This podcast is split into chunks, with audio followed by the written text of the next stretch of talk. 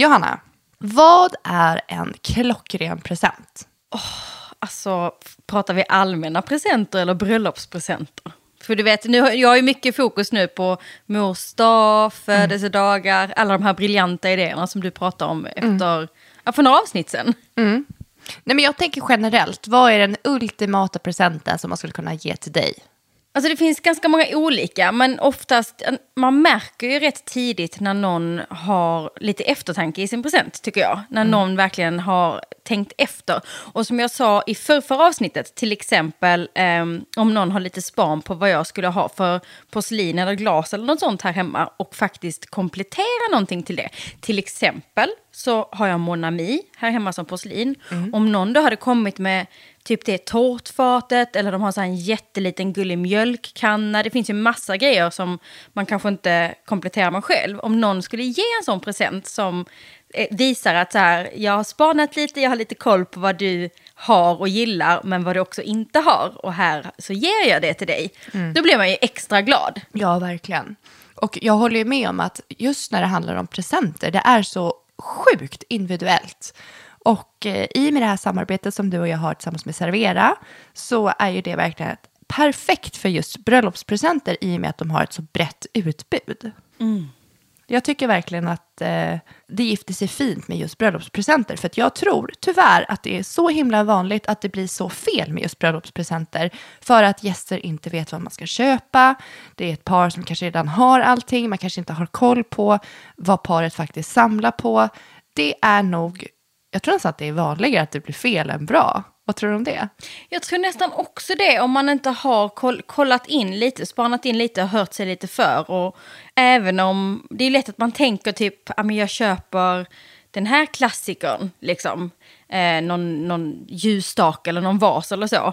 Så är det ju ändå inte helt säkert att det passar just det brudparet. De kanske redan har det eller de har de har en annan av den typen av vasen som liksom man använder i det syftet. Man kan liksom inte ha hur många jättestora vaser som helst eller hur många liksom stora ljusstakar som helst. Så att även om man skulle köra så här ett så att säga säkert kort så kan det ju ändå landa så jäkla fel. Ja, verkligen. Och nej, men det som vi har pratat om i de tidigare avsnittet, att man som brudpar faktiskt att man ska ta kommando och skapa sig en önskelista och dela den här med sina gäster. För att Servera erbjuder just den tjänsten i önskelistan, att den här går att dela. Och det som är så fiffigt med önskelistan är att för varje produkt som blir köpt så dras det, så att alla gäster kan hela tiden följa vad som finns kvar. Det, alltså det finns två grejer som är det smartaste. Det är ju det ena, att man liksom kommer slippa sitta där med massa dubbletter och tripletter och liksom att man sen eh, behöver gå och byta. För det känns ju också lite så här konstigt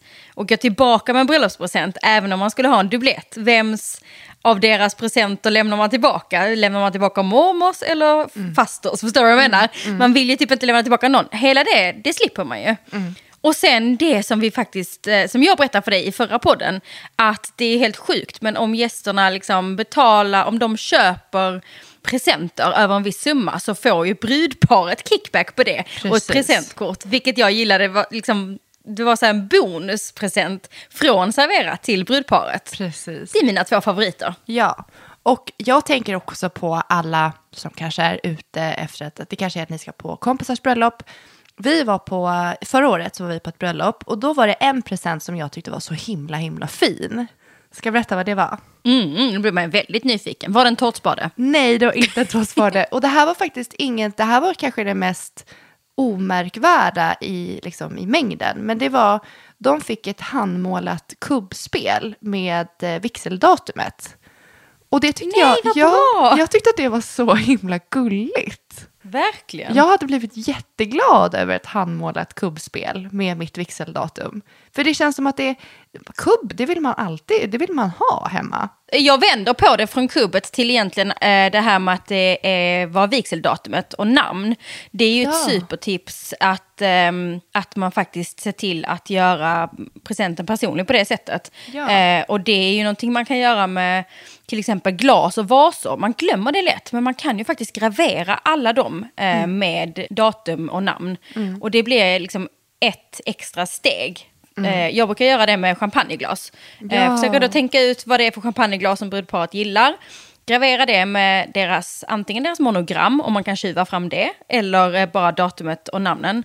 Och sen så brukar jag se till att de glasen är de som levereras fram till brudparet när de får liksom sitt champagneglas när man ska göra den här brudskålen, som är den första skålen man gör med sina gäster. Och då brukar jag, istället för att jag då har slått in presenten och att den står på presentbordet, så brukar jag se till att ha lämnat det till personalen och säga att de ska ha det i de här. Så blir det en bra story efteråt, att ni drack ert första glas champagne eh, i de här glasen och nu ska ni dricka ur dem till exempel varje år på er bröllopsdag eller så. Så det är också ett tips. Det var faktiskt jättefint. Men vad tror, du att, vad, vad, vad tror du är det värsta som man skulle kunna få i bröllopspresent? Så här spontant. Vad, vad, vad skulle man verkligen, verkligen inte uppskatta? Åh, vad svårt. Alltså jag vet ju, jag älskar min mormor och morfar, men de skulle ju typ kunna ge mig och Hugo typ trädgårdsredskap i bröllopspresent. Exakt. Nu är ni vuxna. Ja, och sen en pik på att de inte tycker att vår trädgård är tillräckligt fin. Nej, men det är... Ja men det peak, alltså överhuvudtaget pikar i presenter, är, det är ju inte kul. Det är väl de värsta. Nej. Nej, men jag skulle nog säga att det värsta jag skulle kunna få i bröllopspresent, det skulle vara ja, men trädgårdsredskap. Då skulle jag bara, vad fan. Hoppas alla dina gäster lyssnar på podden Ja, då. så att jag får, lov- jag får spadar av allihopa. Ja, faktiskt. Nej, men du, ska vi kicka igång det här avsnittet? Ja, det gör vi. Tack så jättemycket för att ni är med oss den här veckan också, Servera. Ja.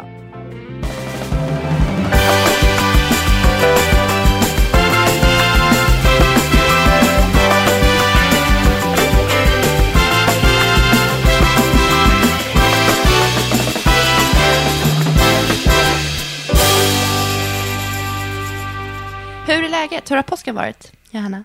Eh, påsken var bra och härlig. Det är ju ett tag sedan nu när det här avsnittet eh, släpps. Men ehm, det, det var väldigt mysigt för det var ju det här oplanerade som jag berättade. Och det var ett skönt lunk att bara få umgås, familjen och bara, bara vi tre. Eh, tyvärr så var det mycket sjukdom i resten av familjen. Eh, min syster och systerdotter och man skulle ju komma ner och vi skulle leka en massa. Men det blev magsjuka där som sen hoppar Åh, vidare till mina tråkigt. föräldrar. Så att vi fick ju umgås mycket själva vi, vilket var supermysigt. Men ehm, Charles och Donna hade ju sett fram emot väldigt mycket att leka. Och det blev bara en, en gång vi hann leka på alla de dagarna. Och de var ju, de var ju mest bittra, min syster, som liksom ändå har lagt, Ja. de tror de tog två eller tre extra semesterdagar. De var här nere typ i en vecka och de var Ja. bara isolerade i sitt hus och kunde inte träffa någon. Åh, vad Så tråkigt. det var lite synd om dem. Men vi hade det bra ändå tycker jag. Lugnt och skönt, lite för mycket snö. Men sista dagen redde upp det när det äntligen blev strålande sol och vi kunde hänga på vår strand fem timmar i sträck. Då kändes det bättre. Blev det mycket sötsaker? Blev det mycket godis och sötsaker? Paula, det blev så mycket godis. Alltså, ja. Alltså, jag, jag har ätit så mycket, jag åt så mycket godis. Och alltså jag, i vanliga fall, jag är liksom ingen... Alltså jag älskar godis, det är jättegott. Men jag har inget sockerberoende i mig överhuvudtaget. Jag är ingen beroendemänniska på någonting. Och eh, jag, alltså jag är en sån som kan ha vet, en sån chokladkaka i kylen och så kan jag gå och ta en bit. Liksom. Alltså, skulle jag bo själv så skulle den kunna ligga där i flera veckor. Ehm, min man är inte sån, utan Finns det så äter man. Men i den här påsken så bara, jag släppte lös liksom. Tänkte, ah, vad fasiken. Vi är två, jag, har jag är gravid. Nu, nu kör jag liksom. Bara för att det var så gott och att jag kom på att jag var vuxen. Jag får ju göra som jag vill. Ja. Så vill jag äta sjukt mycket godis. Jag sa vid ett tillfälle till min man, bara vet du, påsken går ju ut på att man ska äta så mycket godis att man mår illa. Så vi, det här är ju rätt, det vi gör nu, när vi liksom satt andra kvällen och bara åt och åt. Rättfärdigar moffandet. Nej, men jag håller Så med. ja, det blev väldigt mycket godis. Och vi, det var inte en enda påskkärring som kom och ringde på. Så allt godis jag hade köpt till påskkärringarna fick vi äta upp själva också. I, på Hur måndag. hade ni det? Ja, men vi hade jättemysigt, men jag, det här med hur mycket man äter och framförallt alla godsaker. Och jag bara kände på måndagen att nej, nej, utan nu är det nog, jag har säkert matkoma och godisångest, men det ska, inte få, det ska inte få vinna. För att det här är bra, det här är bra Paula. Det här som du har i kroppen, det blir extra bränsle för veckans träning. Så jag bara försökte vända om det och bara försöka vara okej med hur mycket godis jag har ätit. Alltså, Barnen äter Men ju inte du- någonting. Så det är vi som Nej, äter nej allt. alltså. Eh, Charles vet fortfarande inte vad godis är. Liksom. Mm. Han får ju fortfarande du vet, russin och tror att det är godis. Det är toppen. Ehm, så vi, vi, det är också det, det här att vi går och plockar i liksom ett hemligt skåp hela tiden. I smyg för honom. Eh, för att nu är han så stor så att jag tänker att han får inte lov att se det. För att då är det kört liksom. Ja. Men har du någon, har du något sånt, eh, har du någon beroendedel i dig? Har du, kan du liksom bli Nej, sockerberoende? Måste du äta upp om du har en påse? Nej, det måste jag inte. Men jag är nog mer så här generellt, om jag får välja mellan god mat och gott godis, då väljer jag hellre god mat. Men nu har det funnits så mycket godis hemma, för att vi har så mycket familj och alla har kommit med ett litet påskägg. Så att det har blivit enorma mängder godis. Och som, vi har ju en treåring, eller hon är två och ett halvt, eller vad är hon? Två är hon. Jag glömde bort hur gammalt barnet är. Vad är hon? Vem är hon? Och då har vi Jag också... ska säga det, den här gången när vi spelar in så spelar vi oss in halv tio på kvällen. Så om vi är väldigt fnittriga och, och tokiga så är det för att det är väldigt sent. Ja, nej men i våran äldsta, det är ju så svårt med yngsta barn tycker jag, för att man är liksom hela tiden ruckar på sina gränser. För att de jag stora barnen det. har redan fått nys om allting. Alltså det, hon, Leonora har ju sett glass från det att hon var under året. Och då har det Jag blivit det. att det yngre barnet har fått smaka och fått nys om alla godsaker så himla tidigt. Och det är skittufft verkligen. Så, men vi har verkligen varit, försökt vara konsekventa, varit så här, nu hoppar vi studsmatta och gör massa roliga andra grejer, sen kan vi äta godis sen. Så att det inte bara blir godis, godis, godis, godis, godis. För de, de får ju också som så här socker, sockerchocker nästan. men eh, det slutade med att det var jag och Hugo som åt upp allting. Och eh, på tal om det här med godis och sötsaker, det här avsnittet ska ju handla om just tårta, godisbord och sånt som har med ett bröllop att göra. Ja. Och då tänkte jag så här generellt, du som är expert, hur viktig är en bröllopstårta? Är det på något sätt som en symbol eller kan man strunta i den? Det är klart man kan strunta i den. Alltså man kan ju strunta i allt. Det visste du att jag skulle svara. Mm, jag man ska tänkte göra det. precis som man själv vill. Men vad serverar man om man struntar i en tårta? Ja, men eh, om man struntar i den, men ändå vill ha kvar momentet. För det är ju ett litet moment där av eh, bröllopstårtan, liksom, när alla ändå, det är det här att man och hustru ska dela den här första biten eh, och inleda den delen. Många som då kanske inte gillar tårta, de brukar ändå bygga upp något liknande. Till exempel när prinsessa Madeleine gifte sig så hade de ju macarons som de då hade byggt upp på ett jag vet inte hur många våningar, 7, 10, 15 våningars liksom. Så det såg ut som en bröllopstårta men egentligen var det små macarons som man tog av. Gud, Då kan man liksom ändå göra samma moment fast Åh, det är någonting smart. helt annat. Ja. Ja, det trendade starkt efter det bröllopet kan jag säga. På min systers bröllop, de, är inte heller så tårtiga, så hade de donuts istället. Eh, som de la upp liksom på våningsfat. Alltså du kan lägga vad som helst på ett fat. Cupcakes var otroligt trendigt precis när jag började som bröllopskoordinator. Eh, så att det var väl typ 2010, 2011, då kom det här bröllop cup- cupcakes istället för bröllopstårta. Eh, då skulle alla ha det liksom. Och då var det de här fina små amerikanska cupcakesen som stod på ett femvånings eller sjuvåningsfat liksom. Så att det svänger lite. Sen, eh, vi pratade ju om ostar som dessert, om man kanske då ska ha bröllopstårta senare. Men det finns också en ostbröllopstårt-variant, där man då köper riktigt goda fina ostar så köper man dem i olika storlekar och så lägger du dem på varandra. Så blir det också en typ av att det ser ut som en bröllopstårta men egentligen så är det ost och så kan du då ha massa marmelader till och sådär. Så att du kan göra ett fruktfat om du vill det. Eh, alltså man kan göra vad som helst. Eh, men vill man ändå ha momentet så är ju tipset då att man helt enkelt har ett sånt här ett högt våningsfat. Så att man kan, kan lägga vad som helst. Men om det är fem eller sju våningar högt så ser det lite ut som en bröllopstårta i alla fall. Men den absolut vanligaste bröllopstårtan då? Skulle du säga att det är prinsesstårta? Prinsesstårtan har ju varit den vanligaste förr. Nu de senaste åren så har ju de här em, amerikanska, mer liksom Just höga det. tårtorna trendat väldigt, väldigt hårt. Em, vilket är en helt annan teknik. Eh, vissa kan göra den så att den blir jätte, jättegod och då är det ju sugar paste som är det översta lagret. Eh, och sen är det ganska eh, tjocka bottnar. Alltså det kan vara chokladbotten eller någon slags sockerkaksbotten eller um, kan till och med vara någon sån här mandel mandelbotten. Men de är liksom lite tjockare och sen så är det då någon, någon härlig fyllning emellan. Eh, Medan prinsessbakelse är, är, det är mycket grädde. Det är ju liksom det som är fokus eller vad man ska säga. Eh, så de har trendat mycket mer. Så jag skulle nog tro att de är vanligare nu. Eh, Men jag har ju sagt det till dig förut att du kommer du ihåg vad jag helst vill ha för tårta på mitt bröllop? Men du vill ju ha prinsesstårta. Ja, men helst av allt så vill jag ju ha pannkakstårta. Ja, exakt. Men det blir väldigt o...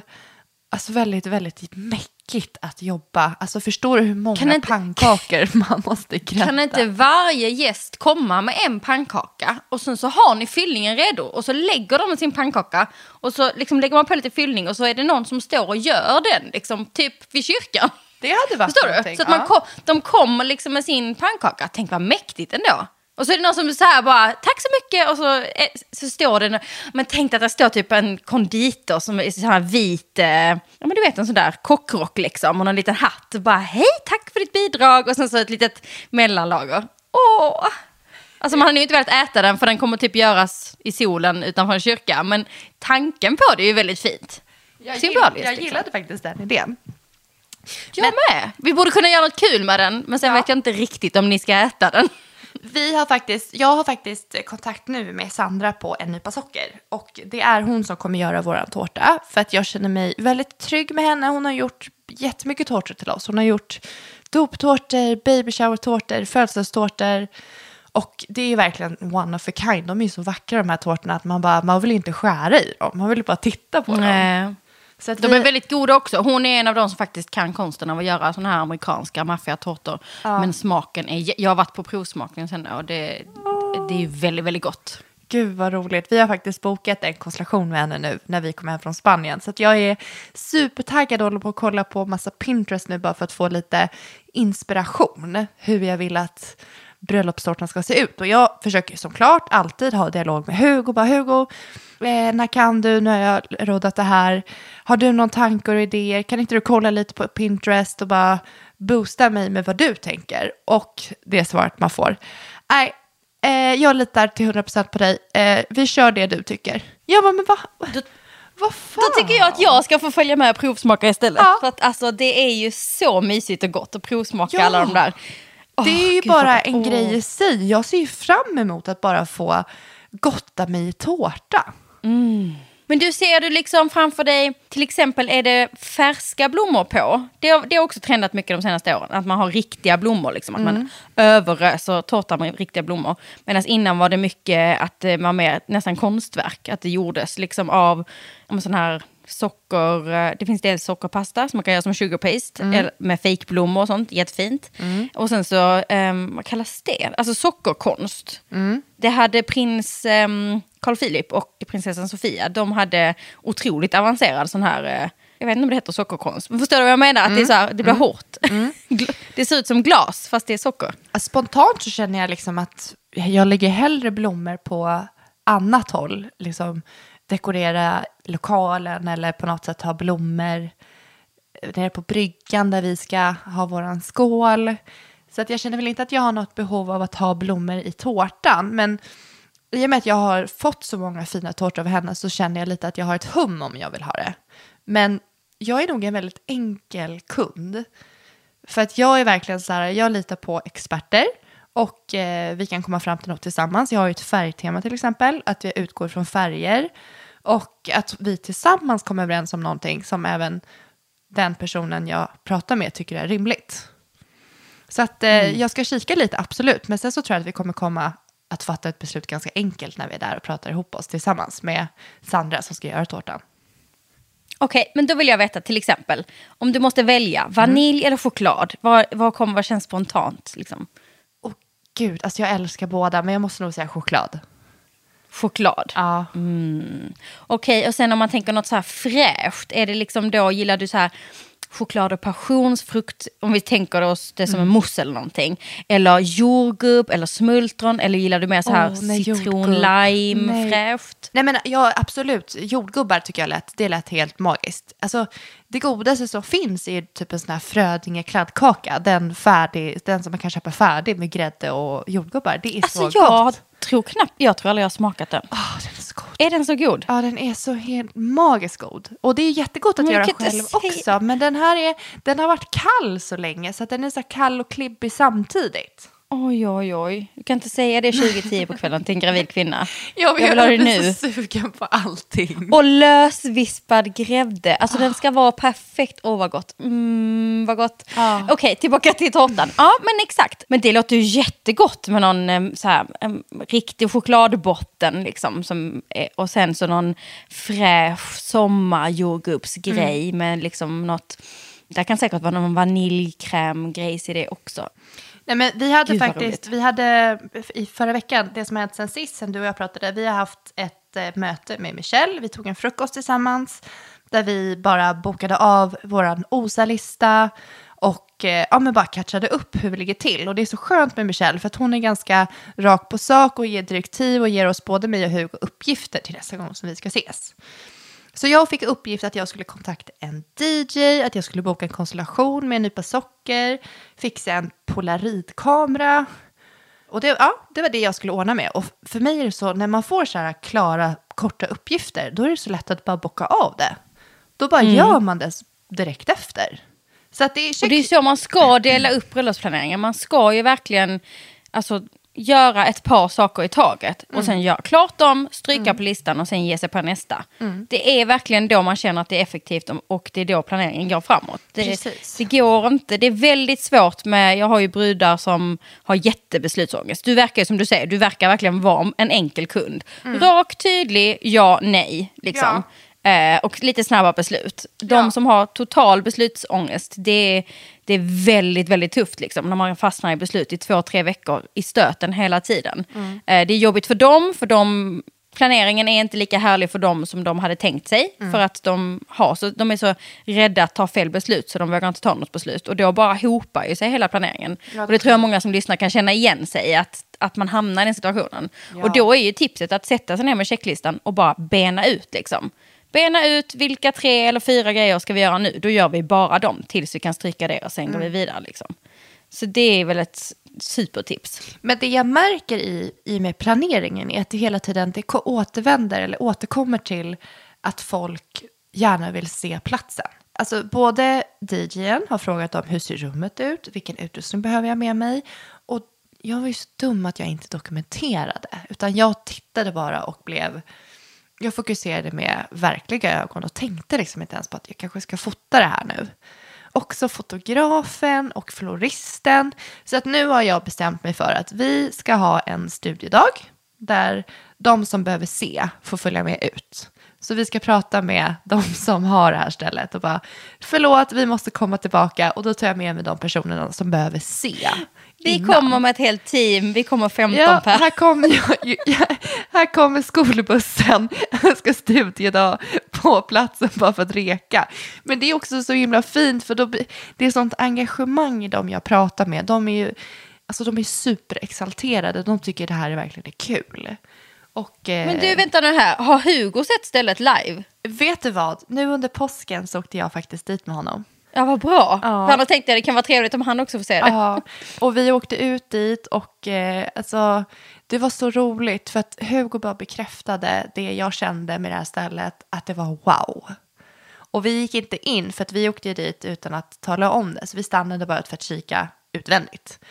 Och eh, Hugo bara gjorde en high five och bara så jäkla bra Paula, det är riktigt bra jobbat nu Rosa. Så jag bara, "Yeah, I know, I got Gud this. vad härligt, vad mysigt. Ja, så att han har sett det. Så att Men- under den här studiedagen då ska han givetvis också följa med så att han får ja, men kika lite invändigt hur det ser ut. Och med det sagt så tänkte jag att vi ska springa vidare till eh, en annan punkt och det är veckans fråga.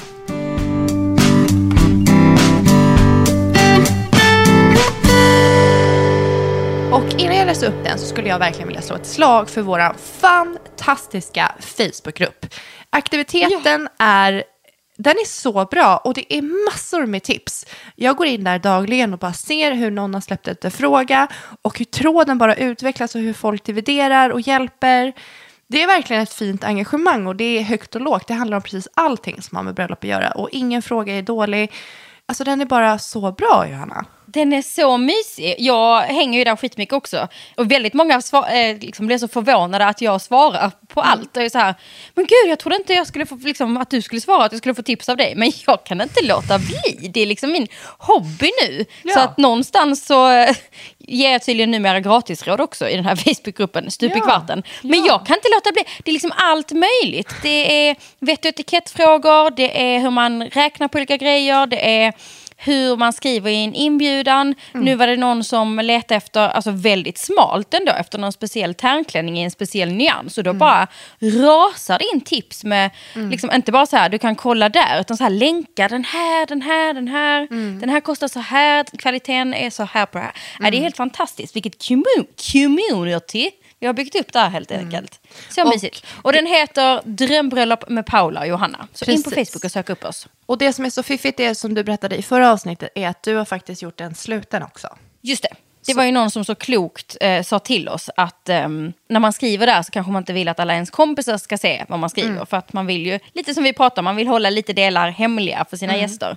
Eh, så det tackar vi den lyssnaren för som, som frågade efter att vi skulle göra den här sista inställningen. Jag trodde att eftersom den var stängd, vi godkänner ju alla medlemmar ska vi säga, så att alla eh, liksom måste ansöka och sen är det vi som manuellt trycker på att man blir godkänd för att vara med. Och då trodde jag att den var sluten, men det var den inte. Men nu är den helt sluten, så det är bara alla som vi har godkänt som är med i gruppen som kan se Precis. och kommentera och sådär. Precis. Och jag har sett att det är många som undrar över lite det som även bekymrar mig när det gäller bröllopet. Och det är ju det här med att tänk om gästerna får lite tråkigt. För att det är väldigt mycket väntan. Och eh, alltså det bekymrar verkligen mig. Alltså jag pratade med Michelle och bara hur kan vi undvika det? Vad kan vi göra i det här? Vad gör vi efter vigseln när vi ska gå iväg och fota? Eh, vad kan vi göra för att det blir lite, lite roligare för dem att vänta in oss på skålen? För att när skålen är, när, när vi är där, då är vi, fort, då är vi samlade och då kommer det vara ett schema i sig att det är middag. Men just det här med hur undviker man att gästerna har lite tråkigt?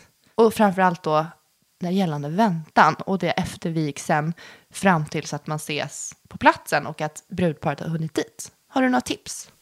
Ja, det är ju de, det, det är två tillfällen som är de största farorna för det här, det här långtråkiga väntan. Det ena är precis efter vigseln, eh, när liksom alla ska krama brudparet. För har man, har man ändå ganska många gäster, har man från 80 gäster uppåt skulle jag säga, alltså eh, 100, och 120, och 150 och allt sånt där. Och alla de gästerna ska stå och köa efter en vigsel för att då säga grattis till brudparet och krama. Det blir den här långa, ja, men det blir som en kö liksom, där man står och väntar. Det är inte så himla kul. Då hade vi till exempel fikatipset som vi har tagit upp. Att man Just det. faktiskt gör ett litet mingel där. Eh, och vi pratade om klassisk fika, liksom kaffe och saft och kakor och sådär. Men vi har även kört att det liksom rullas fram eh, en skottkärra med öl till exempel. I somras så hade vi så här mini prosecco bubbelflaskor med sugrör. Ehm, så blir det liksom som ett litet mingel där också. Då blir det inte riktigt samma sak att man bara ska stå och vänta på sin kram och sen ska man gå vidare. Så det är ena tillfället. Där är det jätteviktigt att toastmastern informerar också om hur det kommer gå till. Det värsta gäster vet, alltså den absolut största fällan i eh, ja, men det som gäster uppfattar som långtråkigt eller en väntan, det är när man inte vet. När man står och väntar men man vet inte riktigt på vad. Men när man toastmaster har varit väldigt tydlig med att informera att nu kommer vi alla gäster till att säga grattis, passa på att mingla runt, ehm, ta en prosecco, skåla lite. Eh, alltså de här grejerna. Vi kommer, bussen kommer att dyka upp här om tio minuter. Då vet man, okej om tio minuter, gud vad bra, jag är jättekissig, jag kan springa in och kissa. Eh, så information är liksom hela nyckeln till att folk inte ska bli Säcka ihop. rastlösa. Ja. Mm. Och sen är det då när man har kommit till festlokalen och som du säger, brudparet är oftast inte där utan det är som ett litet förmingel innan gäst, liksom brudparet kommer och då väntar ju alla lite på att brudparet kommer. Och då eh, är det samma sak, direkt ska toastmastern informera. Direkt när gästerna kommer så behöver alla veta var toaletterna är. För många behöver gå på toa. Och man vill inte riktigt fråga för man vet inte riktigt. Det blir liksom alltid lite sådär. Så att man bara får veta det direkt. Pang, det är okej att gå in på toa. Där sätter ni presenterna. Nu ska vi mingla här så här länge. Brudparet kommer att anlända om cirka så här många minuter. Och då kommer vi till att samlas där. Och då kommer vi ta en gruppbild till exempel. Det är liksom, alla älskar den infon. Ja men okej, då vet jag, men det är om en kvart, då är det lugnt, då hinner vi göra det här. Folk som har barn kanske hinner smita undan och facetima dem. Eller, du vet liksom, alla vill bara veta. Sen under det här minglet så är det också smart att eh, ha framme andra grejer. En typisk sak är till exempel gästboken, oavsett om man har en klassisk gästbok eller om man har en sån här eh, där man, ja, man ska ta en polaroidbild och klistra in och skriva en hälsning i en bok. Eller eh, kärleksbrev kan man ha till exempel, att det är en liten brevlåda och eh, kanske en gammal skrivmaskin eller så, så ska man skriva kärleksbrev till brudparet och posta till dem så att säga. Sånt tar ju tid och det är lätt att man tänker att man ska ha det inne vid festlokalen. Men det här lilla brudskålsminnet är ju perfekt att få gästerna, aktivera dem och göra sådana grejer. En annan kul grej är att ha burkar där alla gästerna ska skriva hälsningar som brudparet kan öppna om ett år och om fem år. Åh, det där Kanske till och med jag. om tio år. Åh. Ja, det, framförallt så gillar man det när man öppnar det efter ett år och fem år kan jag säga. Ja. Alltså sitta på sin femåriga bröllopsdag och liksom öppna den här tidskapseln. Ja. Och läsa vad folk skrev för fem år sedan på den dagen i den känslan som de var i precis då. Det är så häftigt. Så det är dels någonting som man kan aktivera gästerna med under minglet. Mm. Och dels så är det en jättefin present till brudparet. Alltså det är Ja. helt fantastisk present att ha sen. Ja. Eh, och det är samma sak där, att det är, när middagen är igång då är det klurigt att få gästerna att och, och ta Göra sig det. tiden och ställa Ja. sig vid ett bord och göra de där grejerna. Det är perfekt det är att man gör det då. Ja, för då blir det, Det är perfekt att man, att göra det då. Då slipper man alla ras- rastlösa själar. Exakt. Men då är det, toastmastern behöver vara lite på. Alltså de behöver dels informera och sen behöver de mingla runt och Mm. lite putta, putta folk åt de här hållen. Har du skrivit gästboken? Passa på att göra det nu. Mm. Eh, har ni skrivit här borta i hälsningarna? Liksom? Nej men smit bort och gör det nu. Mm. Och sen att det då finns mycket pennor och mycket papper. Så att Mm. det inte bara är en eller två som kan stå och skriva de här grejerna samtidigt. Utan att det liksom faktiskt Mm. kan bli en liten aktivitet där 15 pers samtidigt står och skriver i den här ettårs och femårsburken Mm. till exempel. Då blir det en liten grej. Liksom. Då kan man stå där med sitt lilla champagneglas och fixa med det. Ska det göras något slags eh, att gästerna ska fotas eller det finns ett photobooth eller ett videobooth är också inne nu. Att man går in och filmar en hälsning. Då är det också bra att det finns under det här minglet. Så att inte allt det kommer sen till middagen. Liksom. Och sen får toastmasterna mingla runt och ligga på gästerna lite och påminna lite sådär. Musik är också jättebra, det missar många. Väl, I och med att man oftast har det här minglet utomhus så är det väldigt lätt att man missar att man ska ha musik i bakgrunden där. Det gör ju också, liksom, men du vet om du går och handlar så är det ju någon mysig bakgrundsmusik för att du ska komma ner i varv och lite så här. Mm, det här är trevligt. Så det är ett jättebra tips där. Och sen, nu märker du jag bara maler på, Ja, men, det är de bra, sista grejerna är... Jag sitter och noterar grejer till mig själv här. Jag, sitter och, jag har penna och papper och skriver eh, säga till Tappi, min toastmaster. Så jag bara noterar allt Ja. du säger här nu. Det är bra. Gud, du ska också du ska ge toastmastern boken. Där är ju jättemycket tips. Du har inte kommit så långt i boken än, men i min bok ehm, så finns det jättemycket bra tips till toastmastern. Hur de ska tänka, hur de gör ett körschema. Vi kommer givetvis ha ett avsnitt om det här så småningom också. Där vi kommer gå igenom precis alla toastmaster-tips. Sen kan man ju också tänka lite på vem man är som personligheter. Och du och Hugo, det känns ju som att ni är busiga, ni är ganska unga, ni, ni gillar eh, både överraskningar och lite tokigheter. Liksom. Och då kan man också passa på att göra någonting som är oväntat i det här läget. Ja, men till exempel när man kommer då så är det, det klassiska är att man får ett glas bubbel och så får man snittar. Liksom. Det är det som de allra flesta har. Men om man som gäst då kommer så är det någonting helt annat först. För antagligen så kommer ju inte brudparet förrän efter allt mellan 15 och 45 minuter. Då kanske man kommer och så är det ett godisbord då. Det är så här barnsligt, man får väl inte äta godis innan middagen. Vi hade det på ett midsommarbröllop förra året, på ett fotbollsbröllop. Och vi hade dukat upp ett jättestort godisbord och folk blev ju helt galna. Det var liksom, va? Får man, får man frossa loss godis nu liksom? Och det var också typiskt för att de gillade godis mycket. Och Ja. Mycket skratt kring det liksom. Men jag hade typ, vet du vad jag tänker kring när de kommer? Alltså jag skulle typ vilja servera korv. Alltså att det står en grill on fire. Gud, vad härligt. Alltså någonting mer snittar, det är jättetrevligt. Men jag personligen tycker inte, de flesta smakar ganska ingenting.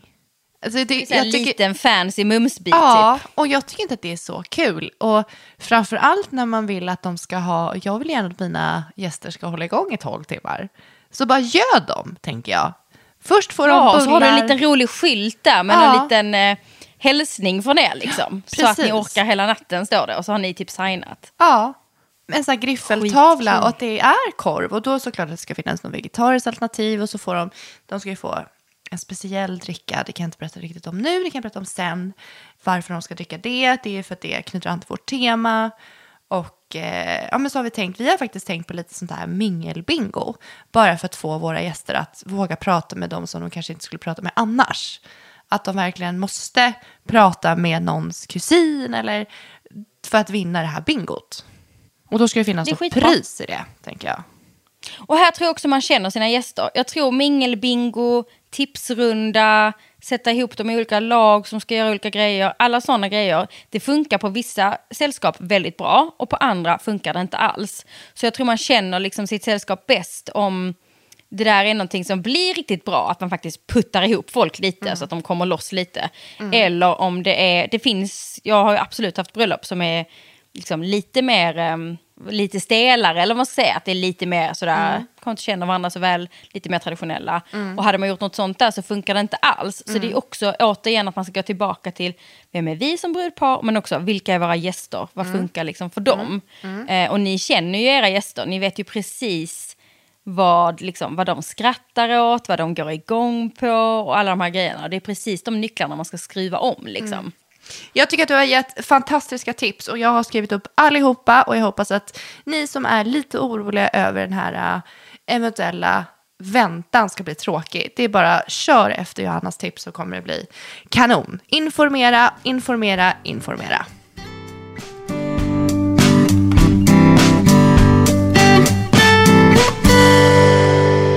Då går vi vidare till veckans Visste du att? Och det här, eh, det här, jag följer då Game of Thrones. Jag vet att jag är jättemånga år senare, men jag har varit hooked. Och i den här serien så, det utspelar sig på medeltiden. Har du sett den, Johanna? Nej, du säger att du är helt sent på det, men jag har inte ens sett den. Det, då har du någonting att hugga in i, kan jag lova. Nej, Jag tror inte jag klarar det. Alltså, jag tror inte jag kan se den serien. Det funkar liksom inte. Jag kommer drömma mardrömmar konstant. Det går inte. Uh, Okej, I den här berätta. scenen så är det ett bröllop. Och i det här bröllopet, det utspelar som sagt på medeltiden. Och det var en scen som verkligen fick mig att bara typ stanna upp och stoppa. Jag bara, men vad är det som händer? Då är det alltså världens fest och ganska grisig fest. Och helt plötsligt så stannar hela festen upp och liksom lyfter brudgummen och eh, bruden upp på axlarna och nästan gör som en gör som en scen, som en gång. Och då ska de alltså leda dem in i sängen. Och eh, alltså det är verkligen som en ceremoni för att få dem i säng. För då är, då är det bröllopsnatten och det var typ en som skulle vara med inne. Och jag bara, men vad är det som händer? Vadå integritet? De kan få välja när de ska gå. Nej, gud, det här var ingen val. Det här var verkligen en ceremoni. Så här gör man. Och eh, det fick mig att börja googla. Jag bara, vad är det här? Och du vet säkert vad det här handlar om. Vet du det? De ska väl göra barn? Ja, men jag hittade... Alltså hon ska förlora sin oskuld och så ska det vara bäddat i vita lakan och sen så efteråt så eh, så här höll ju kungligheterna på väldigt länge. Alltså, Ja. eh, för att man skulle gå in och kolla så att det var blod på lakanet så att Ja. ja, men, de hade fullbordat sitt äktenskap. Typ. Helt sjukt. Men Ska jag, ska jag läsa det som jag Ja, hittade? gör det. Det, är, alltså, det här är alltså, det här handlade om bröllopsnatten. Bröllopsnatten, som det kallades för, skedde under högtidliga ritualiserade former på festens första kväll. Då leddes brud och brudgum till sängs, följd av vittnen som var på ljus eller facklor. Något som var viktigt för att markera att det handlade om en offentlig, noga reglerad förbindelse mellan det unga tu. Den sedvänjan levde kvar genom hela medeltiden då det också förekom att prästen följde med in i sovkammaren för att välsigna den äkta sängen. Kungliga brudpar fick finna sig i, säng, i sängen långt efter att detta kommit ut i bruk bland deras underståtar, något som förstås berodde på att det i deras fall var extra viktigt att avkommans rena härstamning. Men när de nyblivna makarna väl fått av sig kläderna och krupit ner under täcket avlägsnade sig vittnena och paret fick vara i fred. Möjligen med undantag för diverse bus och upptåg från upps- uppstelta bröllopsgäster. Alltså, what the Ska du och fuck? Hugo göra det här? Ja, nu, nu, här alla, bär in mig och Hugo till bröllopsnatten. Någon får stanna som vittne för att se att vi utför vår, vår äktenskapliga duty. Åh, herregud. Jag tycker det här är lite sjukt faktiskt, att det, att det har varit en, en ceremoni och en högtid Ja, det är väldigt kring långt ifrån oss idag, Ja. tack och lov. Ja. Så att vi ska vara tacksamma Men, att vi har eh, men våra det var ju val. mycket, alltså det var ju mycket, bröllopet handlade ju mycket om det. För så var det ju förr, så gifte man ju bort sin dotter. Det Mm. pratade vi om det här med att lämna, pappa lämnar över sin dotter under vigseln. Den vita klänningen, brudklänningen är vit för Mm. att den står för oskuld. Även bröllopstårtan, som vi pratade om innan, Mm. eh, bygger ju också en del på det. Att den, den är ju vit för att liksom ha kopplingen till bruden och är oskuldens färg. Mm. Eh, och de här grejerna. Så att det handlade ju väldigt mycket om det. Att man gifte sig och att man då skulle skapa den här familjen. Liksom. Förr så jag, en kul grej med bröllopstårtan det är att en, här en gammal ja, hittepå, en gammal tro var att så många våningar som bröllopstårtan hade, så många barn blev det i äktenskapet. Ah. Jobbigt för typ eh, kronprinsessan Victoria som hade typ, jag kommer inte ihåg, men 18 våningar eller någonting. De får jobba på. Men gud, på tal om det, det är alltid så när man ska få en tårtbit, om den står upp då ska man få gifta sig, om den faller kommer man inte få det. Exakt, det höll man ju på med mycket. Du blir inte gift. Bara, jag är redan gift. Ja, verkligen. Men du, vi går vidare till fem snabba frågor. Är du redo? Jag är redo. Vad är den absolut bästa känslan i världen för dig? Vad är den absolut bästa Känslan. känslan? Lycka. Lycka. Bra. Ett roligt konto som du följer på Instagram. Eh, livet på läktaren. Livet på läktaren. Det ska jag kolla Det är in. den här podden eh, Ja. med Maja och Sanna, mina Ja. brudar. Ja. Och eh, de, deras konto, de, de driver väldigt mycket med både sig själva, sina fotbollskillar till män eh, och eh, så här, livet som ung kvinna. Liksom. Ah. De gör det på ett ganska kul sätt. Och det ska jag kolla. Gud vad kul. Vad står det i ditt senaste mottagna sms? Oh, nu måste jag ta fram. Mm. Gud, blir jag nervös. Tänk om det har kommit någonting precis. Uh-oh. Gud, vilken bra fråga. Den ska jag så köra på dig någon gång. Okej, ja, det ligger två olästa här, så jag öppnar dem nu. Ja. Det allra sista är från min syster och det står “Känns allt okej inför imorgon?” Vad ska du göra imorgon? Imorgon så ska vi på vårt första möte, ehm, min barnmorska har skickat en remiss för Mm. att vi önskar få planerat kejsarsnitt. Och då är det ju så sjukt i Sverige så att man måste sitta i olika samtal och övertyga olika läkare och eh, lyssna på olika skräckhistorier kring varför man inte ska göra kejsarsnitt och Mm. sådär. Så att det ska vi på imorgon bitti. Men jag kan säga det som hon skrev innan det Mm. var så snygg på bilderna med randig tröja idag. Det var ju peppigt. Det var ju trevligt. Det är Tack, trevligt. tack säger vi till det. Skulle du konstant vilja ha dålig andedräkt eller skulle du vilja välja att ha diarré i sex månader? Nej men gud, nej men då får jag ju gå omkring med dålig andedräkt och ha liksom stängd mun. Ja. Jag hade gått på Alltså diarrén. absolut. Va? Ja, alla dagar i veckan. Skojar du? Nej, men alltså hur ska man te sig och prata med folk om man skulle ha Nej, men- konstant dålig andedräkt?